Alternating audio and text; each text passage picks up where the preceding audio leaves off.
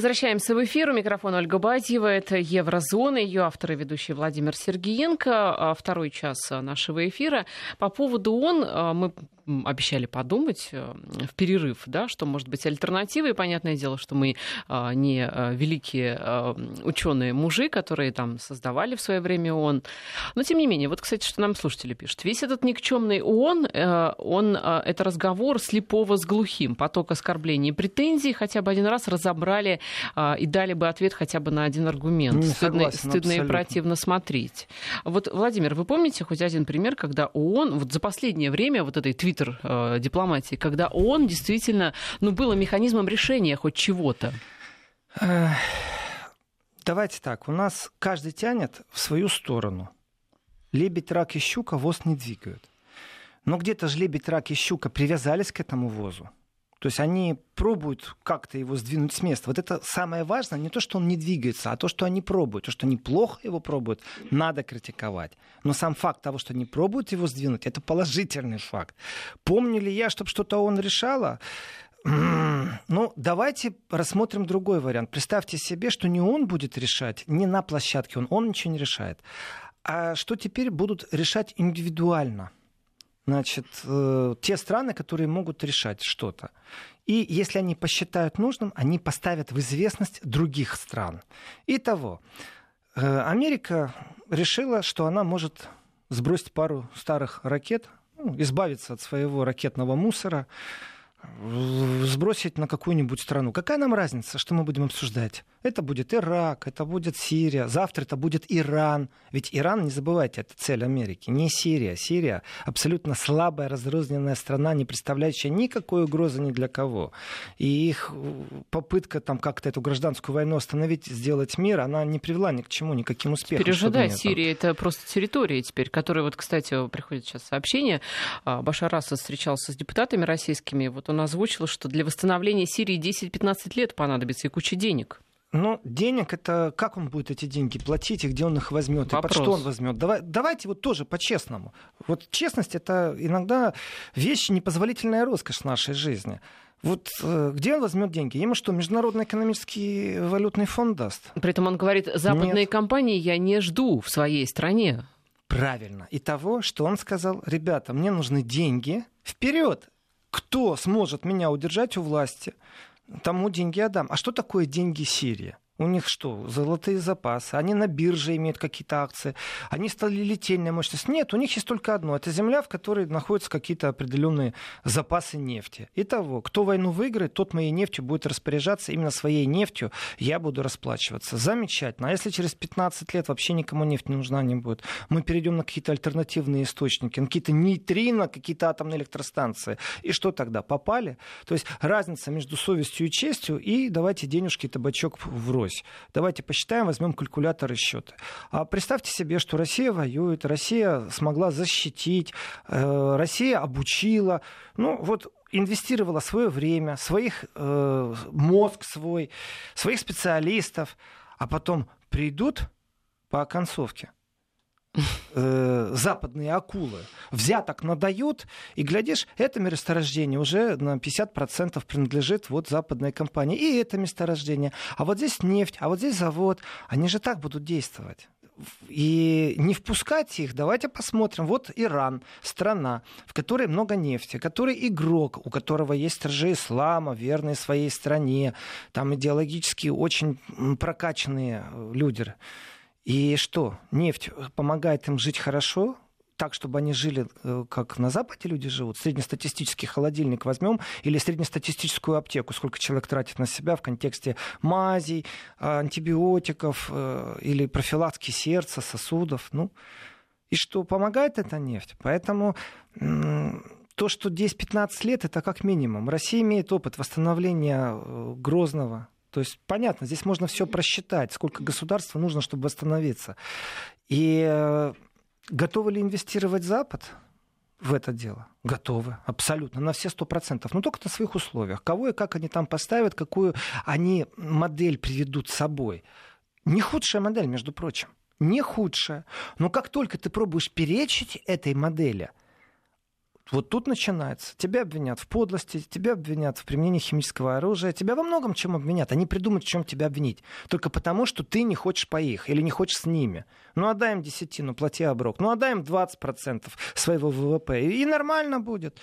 Институты демократии начнут работать. Кстати, по поводу институтов демократии.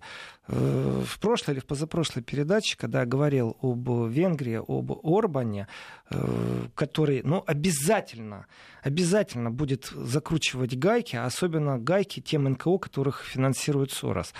Вот 100 тысяч людей вышло по подсчетам в Венгрии на улицу и говорят, что не нравится им то, что э, вот по их системе по их системе выборов, потому как подсчитываются голоса, что у них там в парламенте большинство, аж две трети, они сейчас сделают конституционную реформу. Так вот, с точки зрения правительства, то есть с точки зрения э, державы, которая в Евросоюзе, э, сейчас происходит конфликт между теми, кто находится и прошел через школу э, восприятия мира финансированию Соросом и правительства. Только правительство легитимно и находится в еврозоне. И вот как э, теперь будут европейцы воспринимать? Вы себе представьте не можете, как Орбана мочат в прямом смысле слова. И эти веяния, они действительно являются с точки зрения вот этих псевдодемократов, беру в кавычки, понятно, слово демократа, а не слово псевдо, то э, они рады, радешеньки, Потому что люди вышли показывать свой гражданский кураж очень хорошо, очень замечательно. Но с точки зрения Орбана, он видит здесь абсолютно информационную, провокационную борьбу, да, в которой нет венгерских интересов. Да, в этих э, протестующих есть определенная философия, есть идеология определенная. И вот эта вот шлифковка целых стран, не просто народов, а целых стран, которых затачивают под определенную философию восприятия. Знаете, на прошлой неделе, Ольга, я увидел в интернете э, видео, в котором э, одна из дрезденских церквей была предоставлена под э, молебен мусульманам. Вот просто кадры. Идет мусульманский религиозный процесс в одной из дрезденских церквей. И комментарии людей под этим видео. Это в Фейсбуке, в интернете я увидел. Я могу говорить о своем личном восприятии, как я воспринимаю такие вещи. Ну, кто не знает, тот не знает, что, в принципе, э, так получилось, что некоторые религиозные общины, в собственности которых находятся объекты недвижимости в виде вот, костелов, церквей, соборов, они не могут их содержать, поэтому внешние фасадные вещи на себя перенимает город, чтобы это красиво выглядело, и вообще ремонтирует. Поэтому город имеет право предоставлять эти мощности то есть как объект недвижимости, в аренду, когда считает нужным, если ты проходишь по определенному параметру. То есть первый рок-концерт в церкви в Берлине, там 25 лет назад, меня шокировал. Сегодня я к этому отношусь нормально, потому что это общество с ограниченной ответственностью, которое называется религиозная община.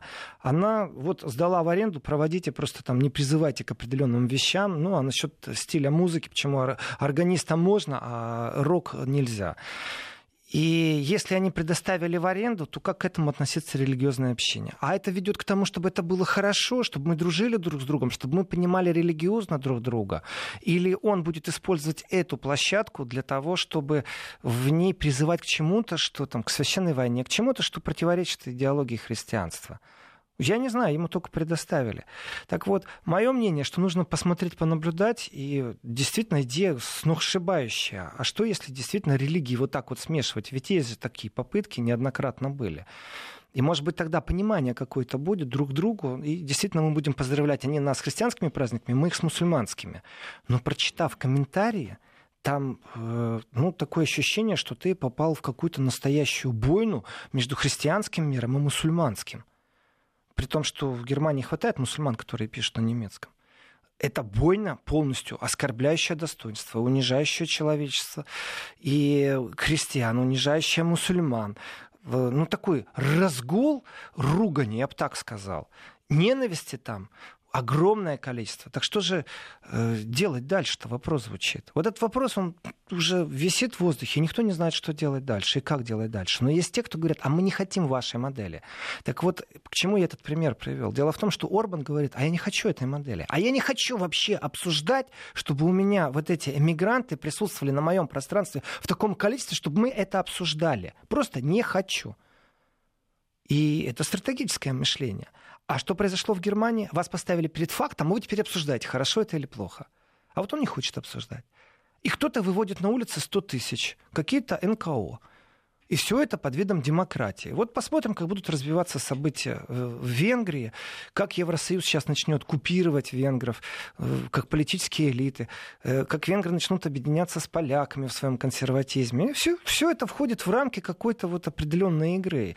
И до он это точно не доберется. Это вот внутри там какие-то деньги кто-то кому-то не заплатит, или наоборот заплатят. То есть все это будет вот такое мялотекущее, никого не интересующее событие. Но мы при этом будем, как наблюдатели, иногда болеть за одну сторону, иногда за другую. Иногда будем говорить, о, правильно, или о, неправильно, или так им надо. Вот все, к чему сводятся эти движения. Но если посмотреть на тех, кто внутри этого движения, если посмотреть на Орбана, он у власти, его власть хотят отобрать. Он борется за свою власть. Ему Европа говорит, нельзя так, ты нарушаешь демократические догмы. А он говорит, знаете что, вы со своим лицемерием, вот это вот финансирование НКО, которые подрывают э, наш строй, нашу страну и вообще венгерские интересы, спасибо, не надо. И поэтому он выиграл выборы. Потому что он пошел в конфронтацию с этой моделью, которую ему навязали.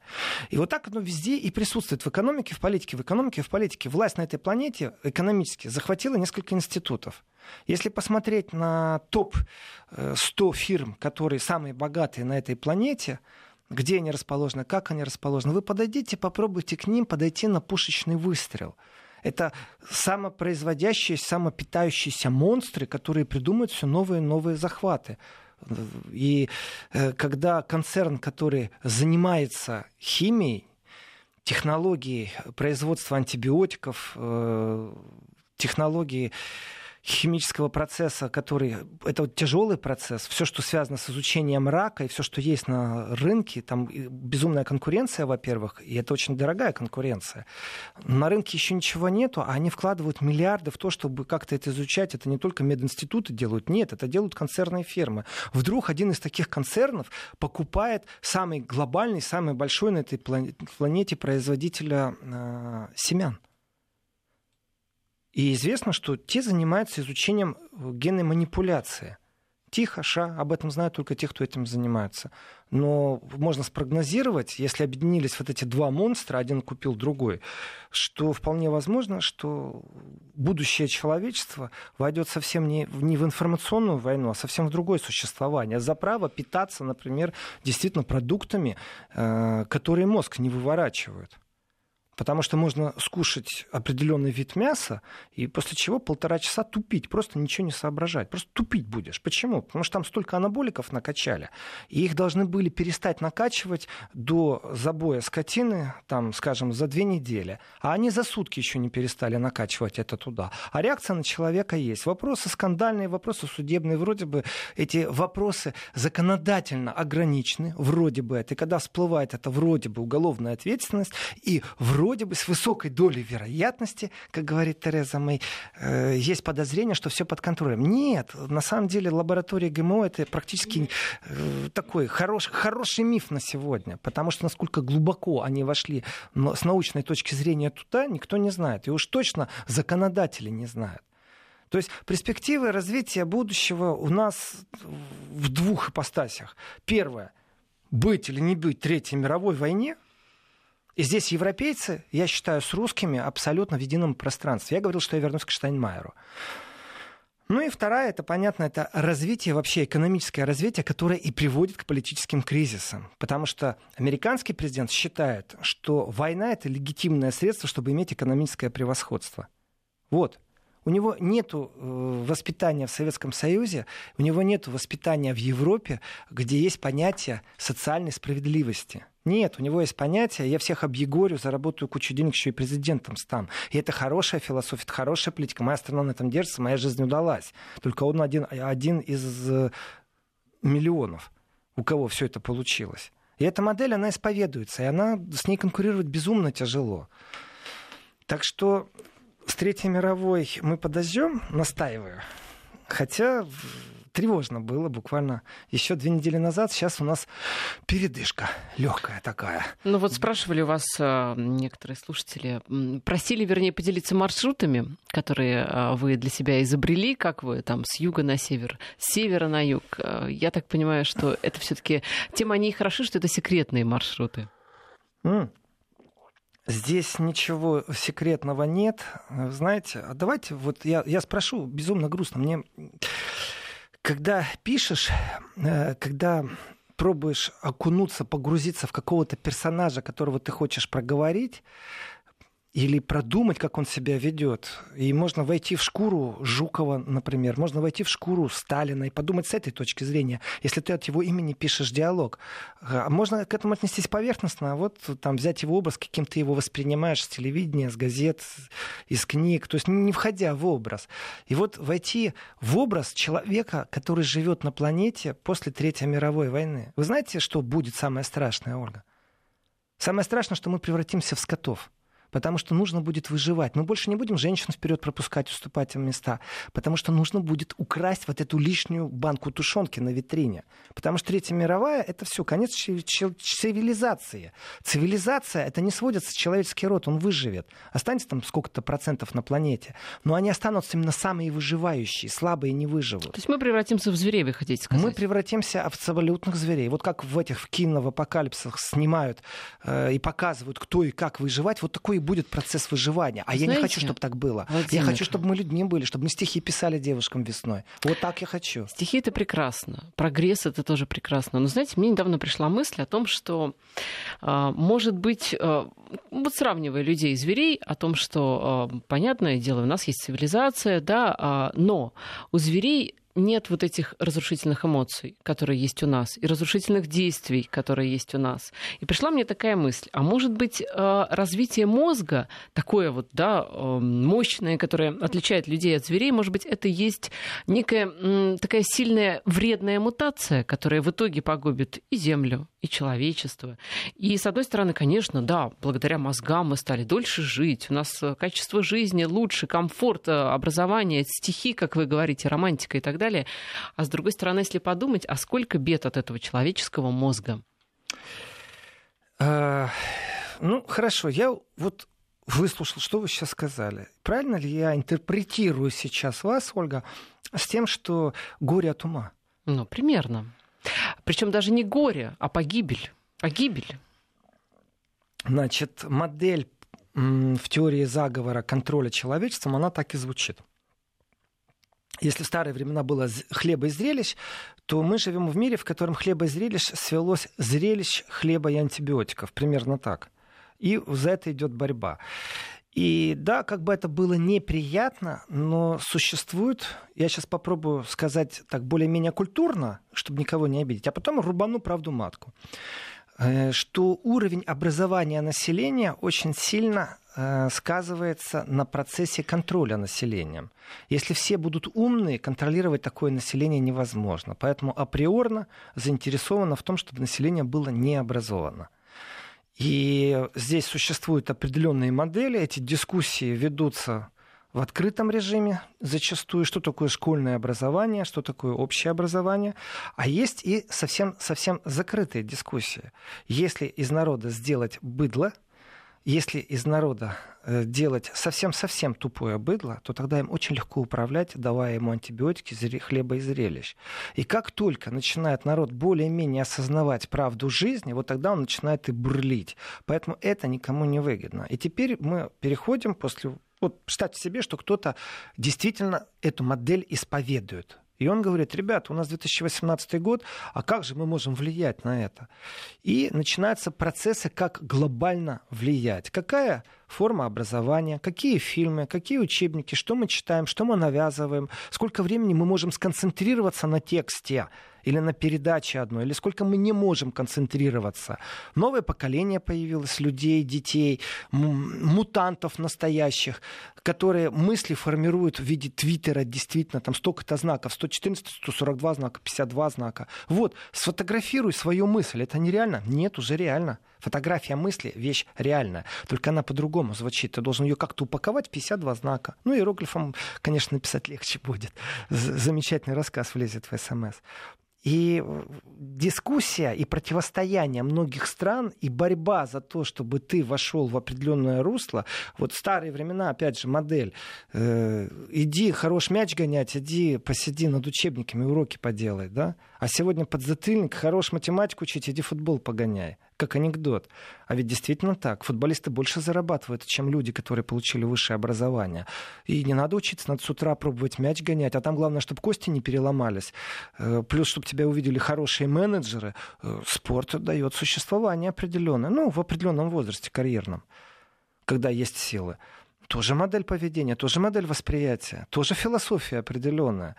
Так что разговор о том, как правильно развивать человечество, является этот процесс такой брожения, или в права человека нужно вписать прямо обязаловку, что любой человек должен минимально получить образование. Семь лет, например. Хватит, больше не надо.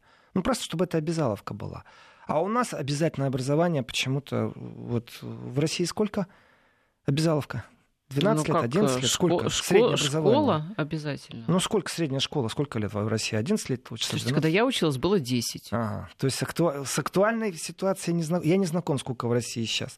Среднее образование, ну, давайте... Сколько в Германии? В 11 обязаловка. Это обязаловка. Плюс... Э, Нет, у нас можно закончить 8 классов, это обязательно. Дальше можно идти, ты получаешь вот это вот э, минимум, можешь дальше идти, пожалуйста, там э, колледжи, ПТУ и получать среднее, можешь, среднее это специальное. Ты можешь. А так родители несут ответственность за то, что ты в школу ходишь, между прочим, и государство настаивает на этой ответственности получения среднего образования. Это все относится к этой игре, и форма образования относится к этой игре. Как управлять массами. Но это теория заговора, вроде мы об этом не говорим. Но если вы сравните уровень э, средний статистически общего образования 30 лет назад на территории СССР и сегодняшней Франции, я думаю, тут даже не обсуждаться не будет. А если взять США, то мы будем смеяться. Люди в прошлом были намного умнее, чем сегодня. Это факт. А факт это очень упрямая вещь.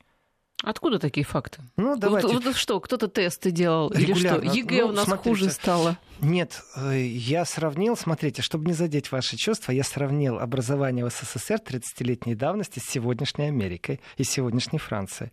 А по поводу откуда такие факты, ну, в Германии, например, есть такая PISA-студия, это э, они занимаются вопросом, изучают э, именно как общее образование, какие оценки, какие среднестатистические баллы. Э, ставят задачи, контрольные диктанты, сколько ошибок. То есть этот процесс статистически полностью отжимается. И мало того, он не только в Германии. Это общеевропейская программа, по которой идет даже эдакая конкуренция в борьбе, у кого вот оценка выше, у кого среднее образование выше. А по поводу откуда такие знания, знаете, когда люди не знают, где Украина и путают там. Я по поводу американских президентов. Ну, это да, то да, мне да, даже да. Статистики не надо, чтобы понимать, что у них там хромает. Я же не сравнил сейчас два элитных университета с двумя элитными университетами. Нет. Вы знаете, когда началась война а, на Украине, латиноамериканцы, латинские жители Латинской Америки мне сочувствовали, говорят, у вас же война в России. Я говорю, Россия это не часть Украины, это, это другая страна. О, да вы что. Новости у нас и продолжим. Еврозона. 12.35, мы возвращаемся в эфир. Так вот, по поводу... А, по поводу чего? Ну, по поводу мозгов, наверное, образования и так далее. Мне лишь деле... комментарий вот не понравился, что как раз революции делали, ну, без образования люди, опасная вещь. Вы знаете, я а, даже не только м, об этом. Во-первых, пишут о том, что дуракам легко живется, тяжело живется умным, знаете, на самом деле спорная, конечно, вещь, потому что а, понятное дело, что у любого а, ума есть обратная сторона, в том числе там, да, вот это самоедство и так далее, но все-таки. Мне а, эта черта не свойственна, я не знаю, что такое самоедство. Вы ну, я слышал, счастливый человек, есть, да. Владимир.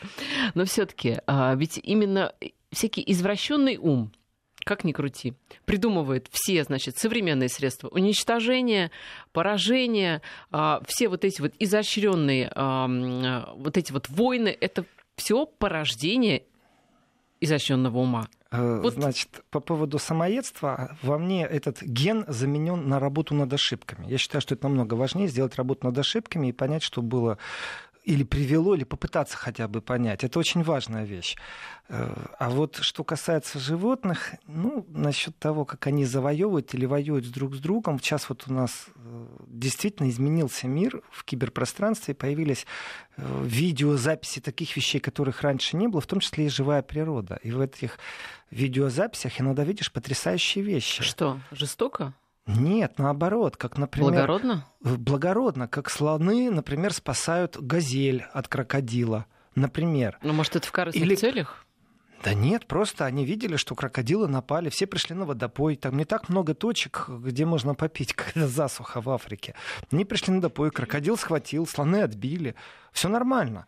Ну, как удав крокодила ест. То есть, да, то есть мы, то, что мы знаем о зверях, вот вы сейчас говорите, Ольга, что они этого не делают. А вот я читал большую статью, меня она заинтересовала в виде параллелей, которые происходят на этой планете. Вот практически совсем недавно закончена, практически закончена мировая война среди муравьев. Да вы что? Вот так, ученые. Да. Там информационная эта война была.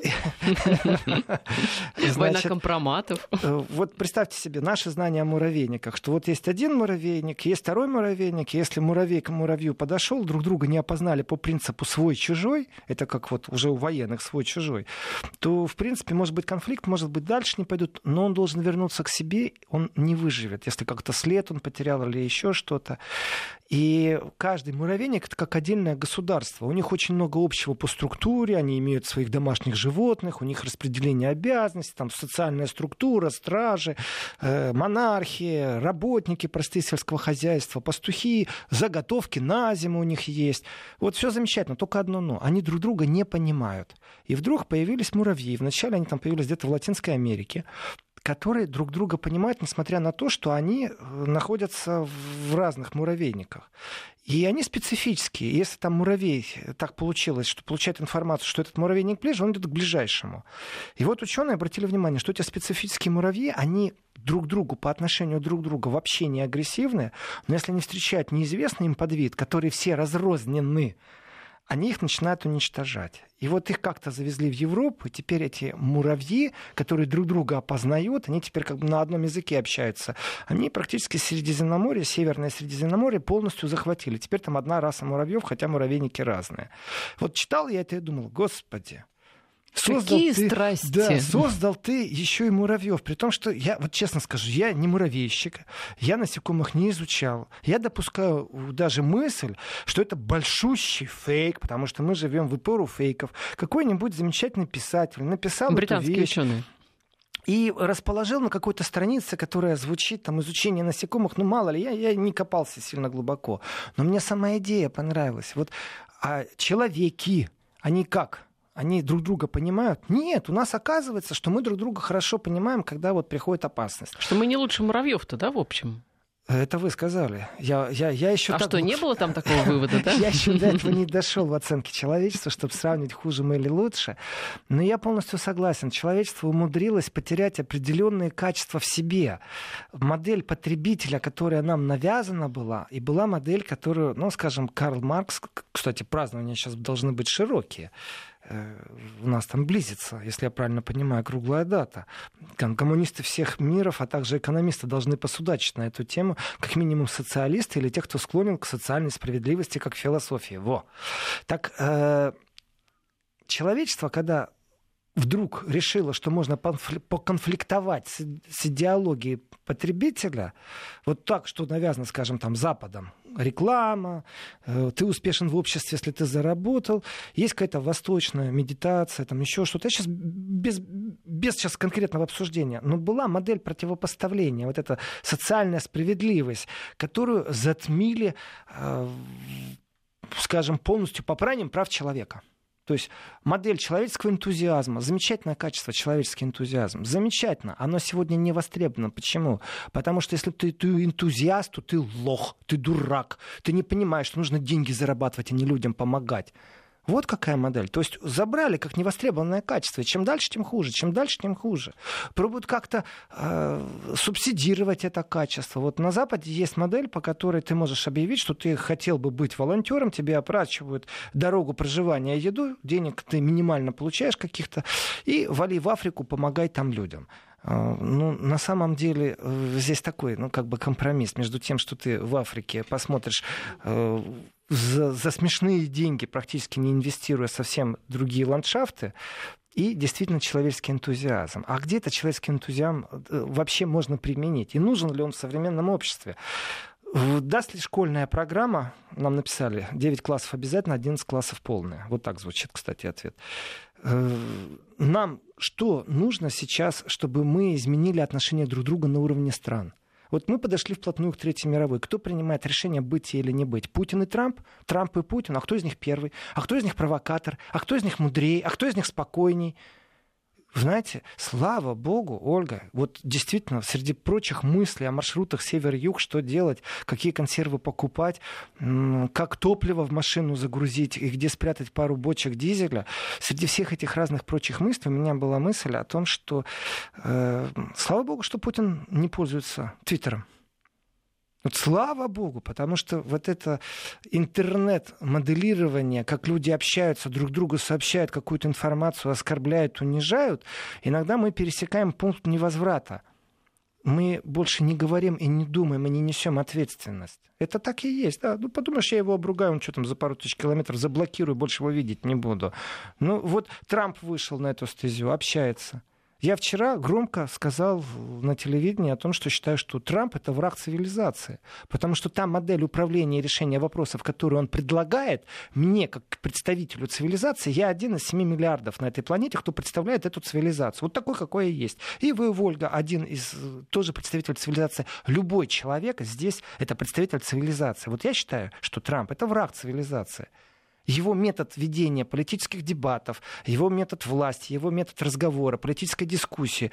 Для меня это враг, вражена, я бы сказал, даже цивилизация. Потому что э, как бы ты хитро не отправлял красивых и умных, или псевдокрасивых, или псевдоумных бомбы, есть шанс, что ты подожжешь Третью мировую. Ну, это провокация непозволительная для человека, несущего ответственность такого уровня. Владимир, и все-таки, вот возвращаясь к разговору о муравьях, понимаете, ни одно животное, как мне кажется, не в состоянии разругаться так, чтобы уничтожить эту планету. И только единственное животное на планете, человек, в состоянии поссориться друг с другом так, чтобы уничтожить эту планету.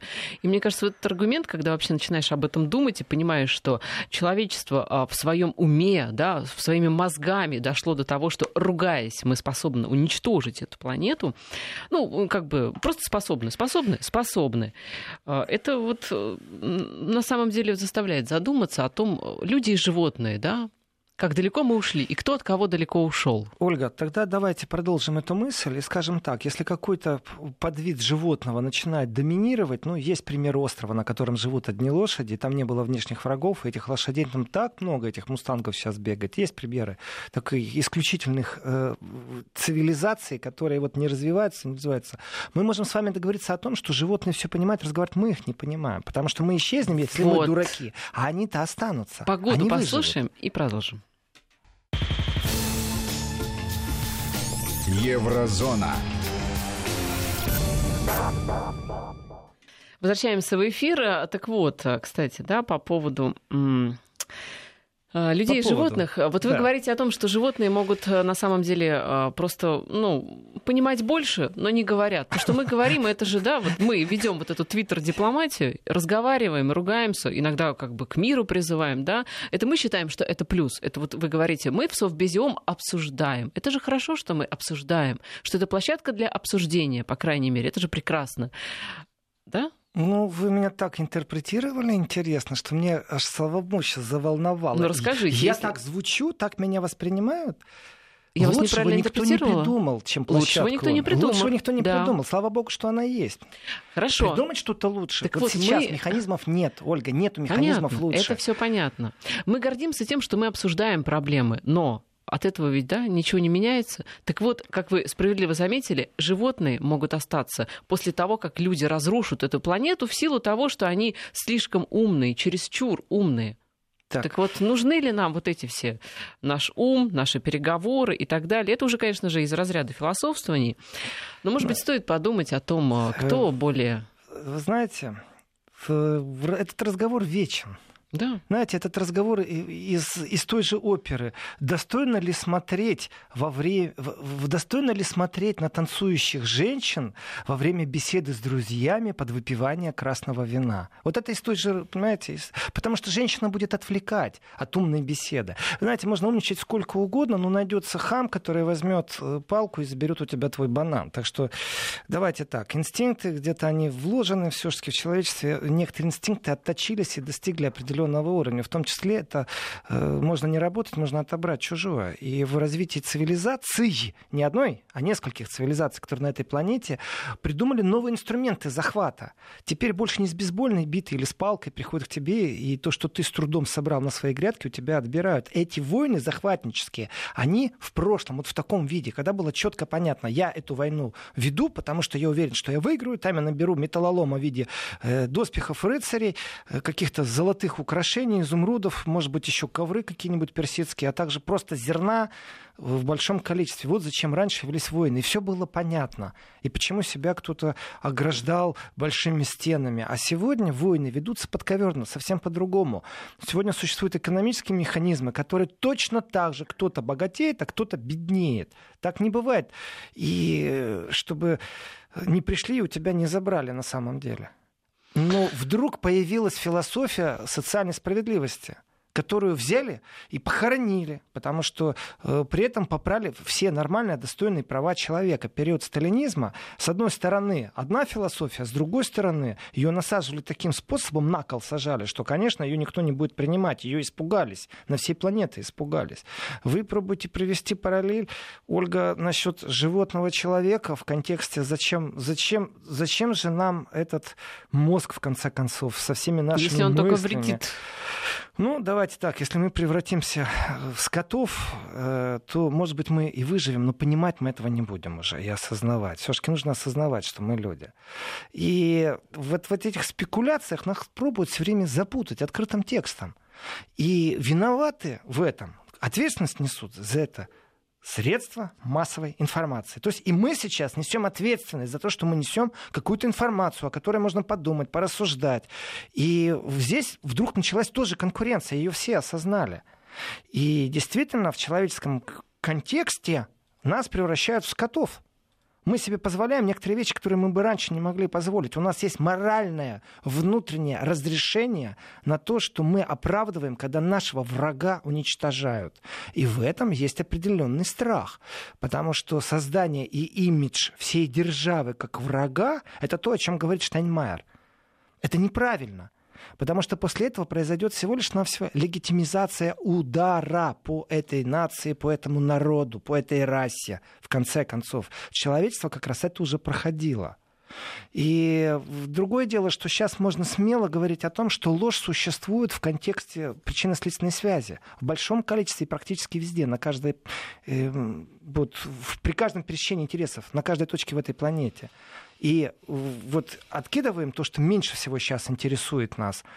Например, э, как происходит процесс э, без без кофеинирования кофе, кофейных зерен. Ну, не интересует сейчас нас это. Нас интересует, почему мы подошли на грань третьей, кто виноват. И здесь нужно отматывать, если мы сядем, то оказывается, те, кто виноват, их прямо сейчас нет в игре. И не надо говорить о том, кто виноват, а что нужно сделать, чтобы этого не произошло. Притом смотреть не на одну неделю вперед, это такой комплекс задач. Это столько сделать нужно, со столькими людьми поговорить. Мне сегодня Трамп на самом деле мешает. Он мне мешает жить спокойно, спать спокойно, потому что он сделал шаг, который я считаю шагом организованной преступной группировки. Подойти, сбросить ракеты старые, все замечательно, хихи-ха-ха, посмеялись. Анекдот умный, красивый в, в Твиттере написал. Мне этот человек мешает спать спокойно. Он абсолютно не вызывает у меня никаких симпатий. Даже как игрок. Я иногда смотрю на политические движения как на игру. Вот сели два шахматиста или две команды сидят, играют. Ты можешь получать наслаждение от того, что одна команда более, больше красиво провела комбинацию, пируэт, отстояла свой интерес, свои ворота. Или так мат в пять ходов смогла поставить. Ну, крестики-нолики играют. А пришел человек, который, вот ты сидишь с ним в шахматы играешь, а он твою доску скинул и ухи-ухи по принципу. И только для того, чтобы электробритву забрать. Вот, вот он, Трамп, вот он, в двух секундах. И мне, вот, простому человеку страшно. И что я могу сделать? Ну, у него есть глава Пентагона, который ему говорит, Дональд, Ой, подожди. Господи. Слава богу, что у них есть Пентагон, и у Пентагона есть глава, который его остановил. Может, глава Пентагона просто ему рассказал слова, э, которые он услышал до этого там за месяц, которые Путин сказал в обращении, что есть такое оружие. Ребята, вы тут осторожнее своими э, мечами машите, особенно на Ближнем Востоке, потому что мало вам не покажется. Мы свою Россию-то отстоим. Так что это не слава богу, что есть глава Пентагона, хорошо, что кое-кто смог модернизировать свою армию, потому что вот аппетит разыгрался, кто бы мог 20 лет назад сказать, что а, вот будет предпринят такой шаг. Слава богу, что есть Курчатовский институт, вы хотели сказать, который ну, отмечает только... юбилей, кстати, на этой неделе. Ну, глава Курчатовского института пару раз видел его интервью. Вот безумно интересно. Прям такая популярная получается вещь. Человек рассказывает о киловаттах. Популярная математика, да? Ну, там и физика, и биология, и все, что хотите, технологии. Человек рассказывает вроде бы э, о том, что такое человеческий мозг, и сколько киловатт потребляет, сколько он операций делает в секунду, и сравнивает потом с электроэнергией, которую нужно выработать. И говорит о том, кстати, Ольга, что цивилизация, в технократном смысле слова, идет э, не тем путем ну, так количество энергии, которое вырабатывается, вот компьютер, вот эти вот все вещи, операционная система, что человеческий мозг совсем другой. Ему не надо столько энергии. То есть мы где-то идем неправильным путем. Но он это говорит научной точки зрения. Если у них юбилей, поздравляю их. Это, скажем так, достойная, интересная организация, я скажу. Я хочу подвести, у нас сколько еще, минута, две? Ну, у нас пару минут, да, давайте я хочу подвести, вот я хочу подвести итог, э, итог воск- воскресной программе. Знаете, не хочется жить в мире, в котором ты думаешь о том, что завтра начнется Третья мировая.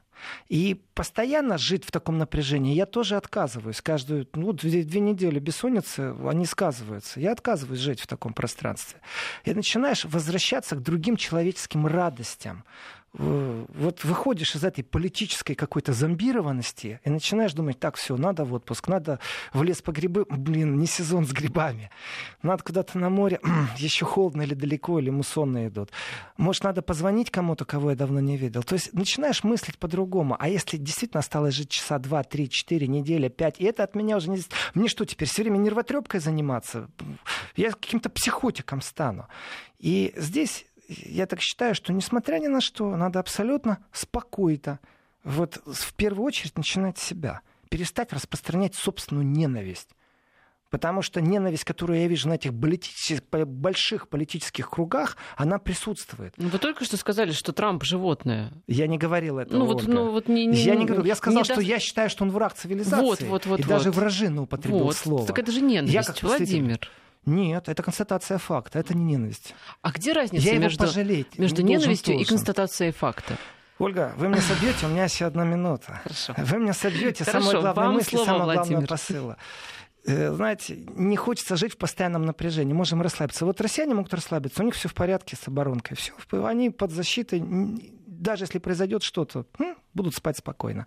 А вот что касается Запада, я считаю, что нужно как можно меньше демонстрировать сейчас ненависти к Западу. Ну, знаете, на каком уровне? На бытовом, на простом. Я напоминаю, что чемпионат мира по футболу еще никто не отменил, и те призывы, когда мы должны демонстрировать, что мы никого не боимся, сделайте так, чтобы они влюбились в Россию. Хотя бы на пять минут, на неделю пребывания, когда они здесь находятся. Ну, конечно, если вдруг нарушат вашу честь и достоинство, э, то это надо отстаивать. Но в принципе не надо показывать зубы. И в принципе мы возвращаемся от улыбки вот к еноту. А ты с палкой подошел к зеркалу. Вот Запад на самом деле испугался Россия. Давно испугался. Потом еще раз испугался. И вот это вот все время состояние страха, оно стало вот так выражаться. Не значит, что Россия несет какую-то ответственность за их страхи. О, нет. Они просто переформатировали и стали наглеть. Запад обнаглел, что в инфовойне, что в настоящем метании ракет. До завтра. Да, Владимир, вот вы говорили о том, а куда, собственно, чем занять свои мысли. Ну, ну вот, вот, ну, Я вот, уже попрощался, и чем? Ну, наши слушатели, они же, понимаете, отзывчивые. Вот Рафаил пишет, в Алмате сейчас самый сезон белых степных грибов. Приезжайте. До завтра прощаемся. До завтра.